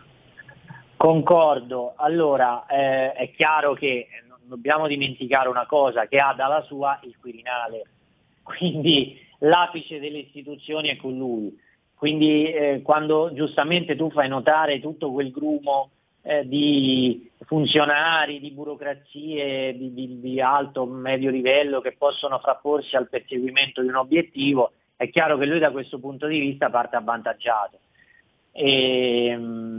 Secondo me ci saranno due momenti difficili, uno è quello di adesso, ovviamente per mettere in mare e levare gli ormeggi, un altro momento difficile nel medio termine, sarà quando, completato il recovery plan, che lui secondo me riuscirà a completare, bisognerà trattare con l'Europa, perché no, sappiamo bene che una volta ultimato il documento finale del recovery va mandato alla Commissione e da lì si comincia a contrattare, perché loro ti dicono devi fare questo, devi fare quell'altro. Ad esempio alla Spagna hanno detto di ritoccare gli assegni pensionistici, per dirne una. Insomma, da lì sarà un altro banco di prova secondo me difficile, però lui comunque anche a quel livello è un interlocutore riconosciuto, quindi potrebbe partire in vantaggio rispetto a tanti altri, però non sarà un momento facile neanche quello. Allora, io direi di concludere ringraziando Pietro De Leo de Il Tempo. Vi segnalo ancora, grazie, se non l'avete ancora letto, il suo articolo di oggi, pagina 5 del Tempo, obiettivo ribaltare il paese. Grazie ancora Pietro e ci sentiremo sicuramente nei prossimi giorni per ulteriori aggiornamenti. Grazie, ciao. Buon proseguimento, grazie.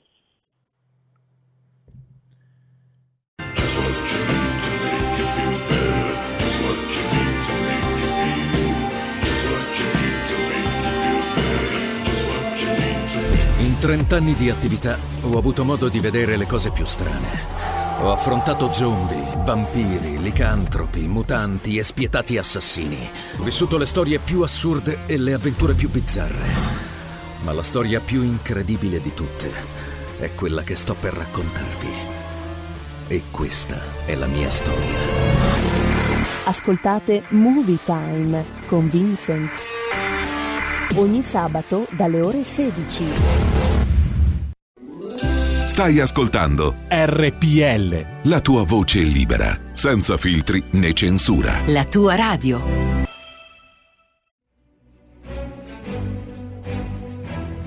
In molti ci invidiano e ci odiano perché siamo ancora liberi. Segnati il nuovo IBAN per i tuoi bonifici. IT 89 R 08453 01602 000 000 101971 presso la Banca di Credito Cooperativo di Milano SC. Diventa nostro editore. IT 89 R 08453 01602 000 000 101971.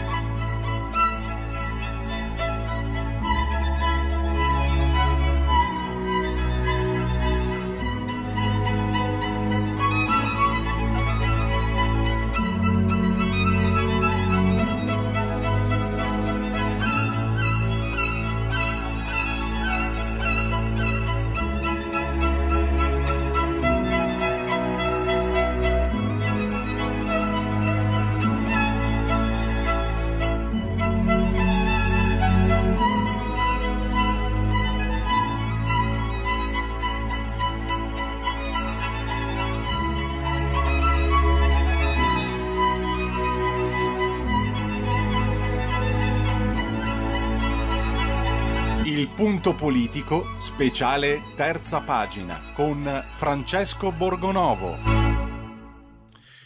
E parliamo dei cristiani selvatici, una figura molto evocativa, una figura di personalità, di intellettuali impegnati in un vero e proprio combattimento spirituale. Stiamo parlando di due figure, due italiani nati alla fine del del XIX secolo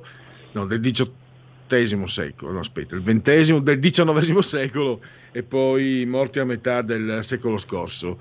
Ne ha parlato, ha scritto oggi un bel articolo sulle pagine della Verità Francesco Borgonovo, che abbiamo in linea. Benvenuto Francesco, che oggi ci concede il bis. Eccoci, buongiorno a tutti gli ascoltatori. Ecco, cristiani selvatici è una definizione che evoca moltissimo, scuote, va in profondità, almeno non vorrei essere da solo nel provare questa sensazione mentre la leggo, mentre ho letto il tuo articolo. Cristiano selvatico, non so perché mi è venuto subito in mente anche San Francesco, per esempio.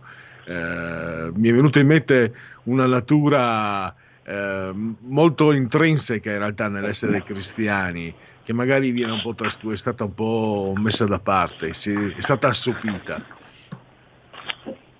Ma assolutamente il riferimento a San Francesco è più che giusto. Tra l'altro San Francesco, a proposito di combattimento, poi ne avevo già parlato anche qui con te, che Luigi parlava dei pugili di Cristo, no? I francescani avevano questa idea proprio di battaglia anche sul campo e poi di contatto proprio con la natura e selvatico, nel senso di colui che sta a contatto col bosco, con la foresta. In questo caso i due autori che io ho citato nel pezzo, che sono due autori molto diversi, che io un po' così forse prendendomi qualche rischio ho avvicinato, sono Guido De Giorgio e Domenico Giuliotti. Giuliotti è quello che utilizza proprio la definizione di homo salvatico. Lui è un toscanaccio, nato a San Casciano Val di Pesa, che è fuori da Firenze, nella campagna toscana, e poi è vissuto praticamente sempre breve in Chianti.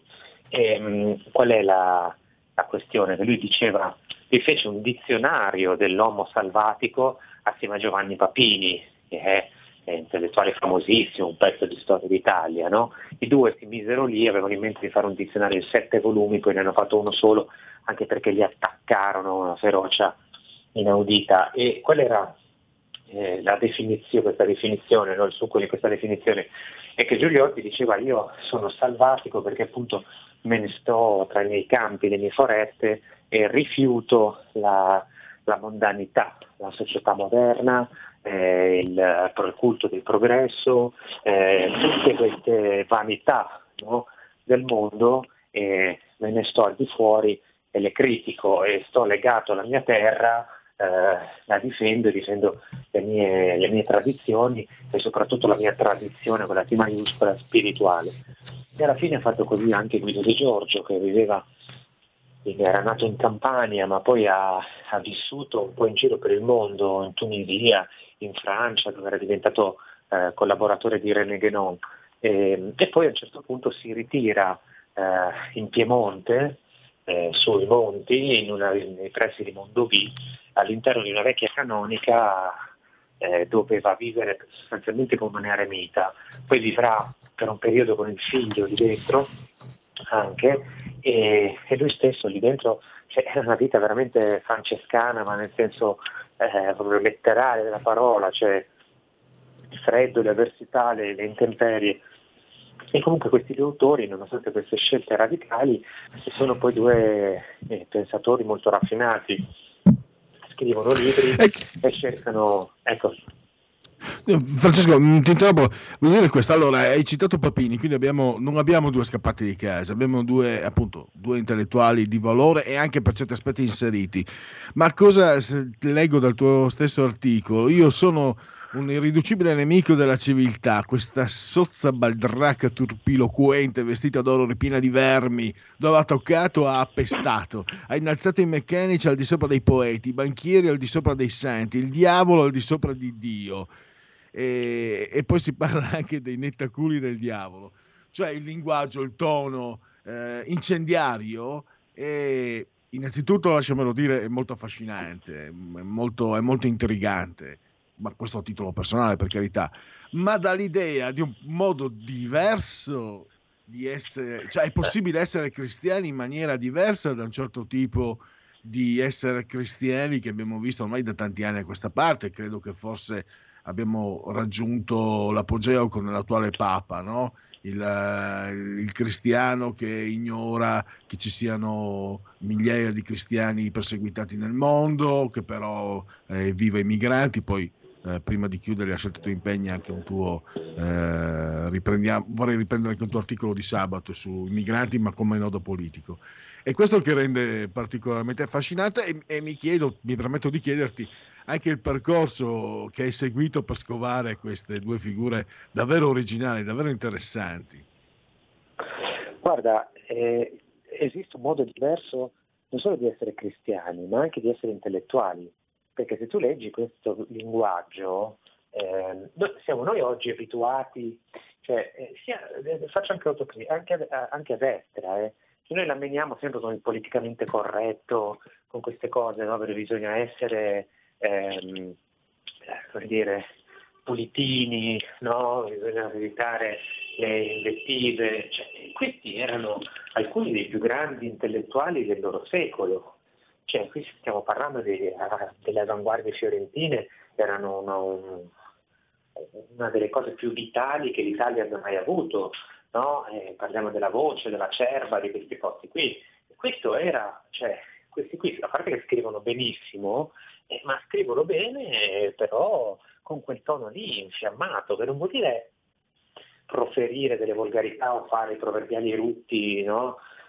Nel microfono quando si è in televisione, è un modo appassionatissimo. Chiaro. No, a me faceva venire in mente, io sono legato per motivi generazionali, addirittura c'è del punk, lo dico, è grossolano quello che dico, ma c'è quasi un clima punk, quello giusto, quello eversivo, rivoluzionario che c'era nel punk nato a metà anni 70, prima in Inghilterra. Poi comunque è venuto in mente che forse uno dei padri del punk, se fossi fuoco arderei lo mondo, insomma, più punk di così, più nichilista di così, forse non c'è nessuno. Vedi, questo poi qual è il problema del punk, no? Che poi il punk è diventato il mainstream, è diventato, no? La ribellione per forza, facciamo quello che ci pare, è diventata questa roba qua, una caricatura, no? Di quello che era, e ha perso poi quella carica di energia, di opposizione al modello consumista che era iniziale, è diventato una parte del sistema. No, si è commercializzato, è stato inglobato, tant'è che addirittura c'è stato uno studioso, Paul Mason, che ha scritto un libro che si chiamava Punk Capitalismo a un certo punto, no? Per dire che il capitalismo poi si è preso il punk, Matt Mason, si è preso il punk e ne ha fatto quello che voleva, è diventato lui il punk, questa è una mia locurazione. E qui vuol dire che questi però non erano nichilisti, questi combattevano per un'idea di verità e non avevano paura. Scusa, non c'entra niente il nichilismo, l'ho tirato fuori io, scusa. No, ma il tono era quello, cioè il tono è giusto, quello ruvido, no, della ribellione di chi combatte. Cioè questo è il punto, no? Cioè, non è che non si possa combattere per le proprie idee, cioè noi siamo abituati oggi a vedere o degli intellettuali moribondi, no? Che così languono, no? E hanno paura di tutto, oppure una chiesa ridotta a una specie di ONG, e questi invece combattevano per la chiesa, ma non è che, voglio dire, lo stesso Gesù Cristo ci andasse poi tanto per il sottile, no? Cioè chi va a messa in questi giorni e legge le scritture, cioè Gesù Cristo quando parla con i farisei o con altri, cioè ci va giù con un martello, no? Questa è quella tradizione lì che oggi si è persa perché c'è questa idea che bisogna essere sì cattolici o non cattolici, devi essere rabbonito, sedato in qualche maniera, no? E questi invece danno un'idea diversa, cioè un'idea che ci sia dei profondissimi valori spirituali, un'altissima anche amore verso gli altri esseri umani, verso la comunità, un'attenzione, però allo stesso tempo quando c'è da combattere si combatte. Sì, l'idea, io non credo, chiaramente la storia ci dice che non possono essere intellettuali di questo tipo maggioritari, però quello che manca di questi che tu definisci artefici del combattimento spirituale, cioè non si riesce, è rarissimo trovare qualcuno nella contemporaneità, forse non ce ne si sono addirittura perduti. E Francesco, prima di lasciarti i tuoi impegni, una tua considerazione sulle cose, diciamo, di tutti i giorni, Mario Draghi, pensa un po', e volevo riprendere il tuo articolo perché tu sottolinei come un nodo che è stato messo un po', diciamo, a margine di quello che sarà, di quello che dovrà essere, di quello che dovranno essere i lavori di un eventuale nuovo governo è la questione migranti, perché con la Morgese ministro dell'Interno record assoluto di sbarchi, abbiamo purtroppo anche ne parlavi anche tu venerdì con il professor Ricolfi, purtroppo Ricolfi stesso ha sottolineato come sia vero purtroppo che aver spalancato i porti come ha fatto la Morgese sicuramente ha contribuito in qualche modo a un'ulteriore diffusione del virus e tante altre cose, insomma, che ecco, a te la parola. Potrà essere questo un punto che sarà secondo te realisticamente un po' ignorato, messo da parte, o ti aspetti che Draghi comunque metta un po' a posto le cose e corregga quello sbarago pazzesco che abbiamo visto con la Morgese, che tra l'altro è pur una funzionaria dello Stato, non è la Boldrini, la Morgese, eppure ha permesso che si arriva, addirittura ha riportato a 35 euro i soldi per i clandestini, insomma. Io non li chiamo profughi perché il 90% diventeranno clandestini, cioè si vedranno respingere la domanda d'asilo, quindi tecnicamente o dal punto di vista statistico il 90% sono clandestini. Ecco, cosa ne pensi? Guarda, Draghi è ancora avvolto nel mistero, nel senso che non ha parlato, non ha detto niente, lì dipenderà molto anche da chi sarà il ministro. No? È chiaro che questo è un punto difficilissimo, forse il punto centrale. Qui sai, però sono talmente disposti a tutto in questo momento a sinistra, cioè io vedo proprio in questi minuti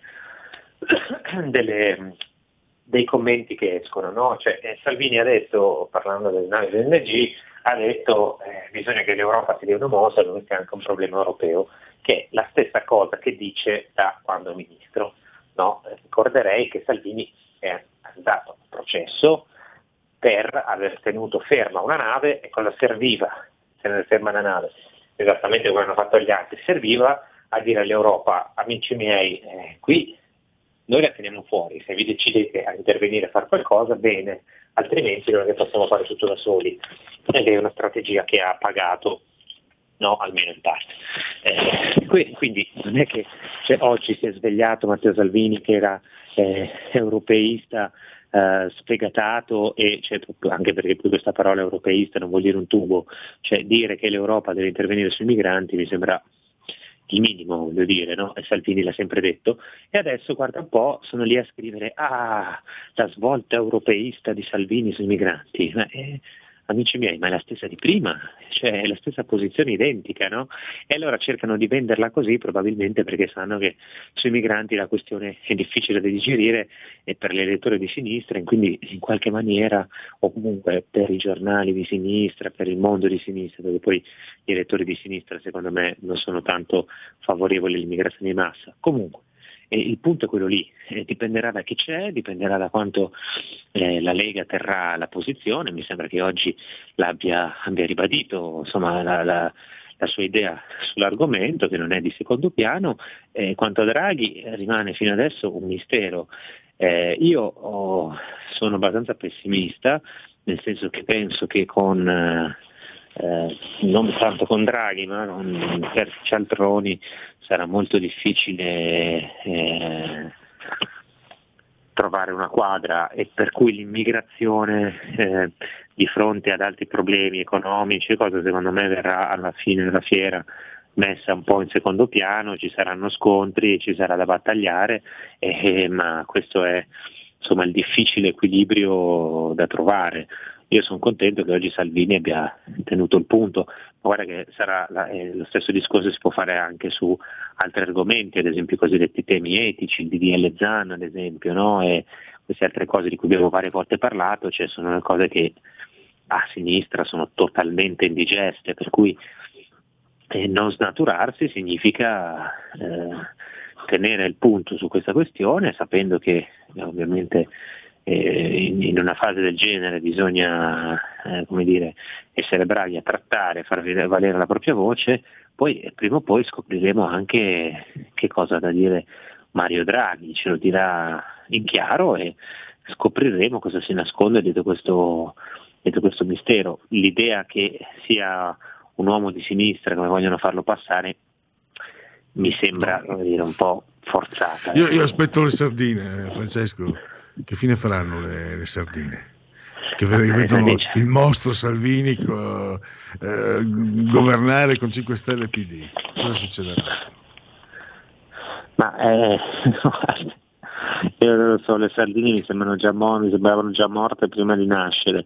Ma ovviamente anche lì ci sono già quelli che dicono che schifo del psicodramma, che schifo Salvini. Cioè, tra l'altro è incredibile, perché tanto è inutile che noi ci facciamo delle illusioni, no? Cioè, tanto a questi sedicenti democratici qui la destra farà sempre schifo, qualunque cosa faccia. Cioè, se guardate cosa sta succedendo in questi giorni, no? Cioè, la Meloni dice no a Draghi. No, ti interrompo, Francesco, però Polverini andava bene, era responsabile. Ed era quasi una fascistoide, insomma, un po' fascista era. Tu molli, era oltre la destra, troppo brava che è stata, responsabile. No, scusa. No, come dire, vai bene appunto se sei la Polverini, cioè se tu molli il tuo schieramento e passi a proprio al loro servizio, allora vuol dire ti vai bene, sei accettato, però ti devi proprio prostrare. Insomma, se Goebbels prendesse la tessera del PD gli andrebbe bene. Ma probabilmente sì, cioè se Goebbels servisse a sostenere, a tenerli al governo un altro po', questi andrebbero al governo anche se tu ripeti Goebbels, Pagliaccio Baraldi, piuttosto che Milano Vagonghi, cioè chiunque, no? Ma anche senza la tessera del PD, cioè perché poi quando prendi la tessera del PD scatta un'altra cosa, no? Dopo perché poi quando sei nel PD dopo si accoltellano fra di loro, fra minoranza del PD e così. In generale verso la destra c'è lo schifo, cioè se tu stai con Draghi fai schifo perché sei una merda, venduto, falso europeista, oppure sei uno, vedi Salvini che cambia idea, no? E si inginocchia al PD, allora è comunque brutto, cattivo. Se sei la Meloni e ti opponi a Draghi, no, che schifo, fascista che si oppone a Draghi, come osa, oppure come reagire, come la volti, fai comunque schifo. E quindi questi sono, cioè non è che dobbiamo pensare, il problema è che questi probabilmente non hanno gli specchi in casa, non si guardano e quindi continuano a pensare che gli altri siano inferiori. È stato uno dei loro definire oleogramma o segretario del PD, quindi se ne dicono anche tra di loro. Francesco, io ti lascio i tuoi impegni, ti ringrazio davvero per il tuo intervento e a risentirci domani. Grazie mille.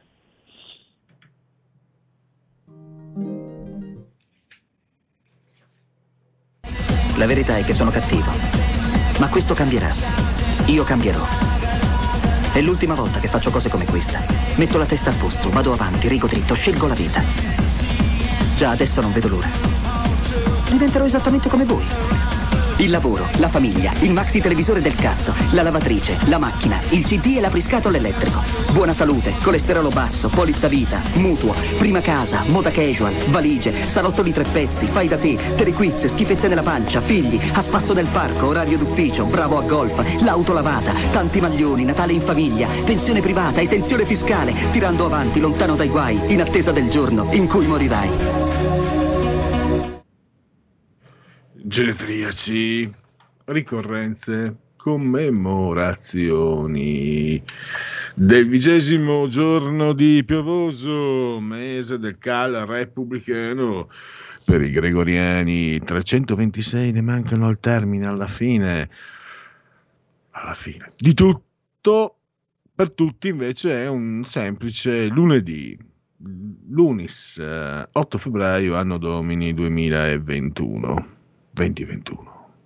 Giulio Verne, chi è vecchio si ricorda che sui libri da bambino era Giulio, non Jules Verne. Il giro del mondo in 80 giorni, potremmo dire il Salgari francese, scriveva un po' meglio di Salgari o Salgari.